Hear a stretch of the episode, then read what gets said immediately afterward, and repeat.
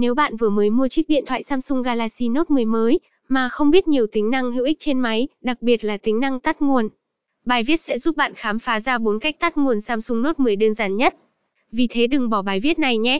Nếu muốn sử dụng tính năng này, bạn chỉ cần thực hiện thao tác vuốt từ phía trên xuống, ở thanh công cụ trên chiếc Galaxy Note 10, thì bạn sẽ thấy biểu tượng tắt nguồn sẽ hiện ra kế bên biểu tượng cài đặt. Sau đó bạn nhấn vào rồi nhấn chọn tắt nguồn là đã thực hiện xong. Nếu bạn không muốn tắt nguồn Samsung Note 10 như cách trên thì có thể dùng phím cứng. Bạn phải đồng thời nhấn cả nút giảm âm lượng và nút nguồn, thì bảng tùy chọn tắt nguồn trên thiết bị mới xuất hiện ra. Thao tác này tương đối giống với một vài dòng iPhone mới của nhà Apple.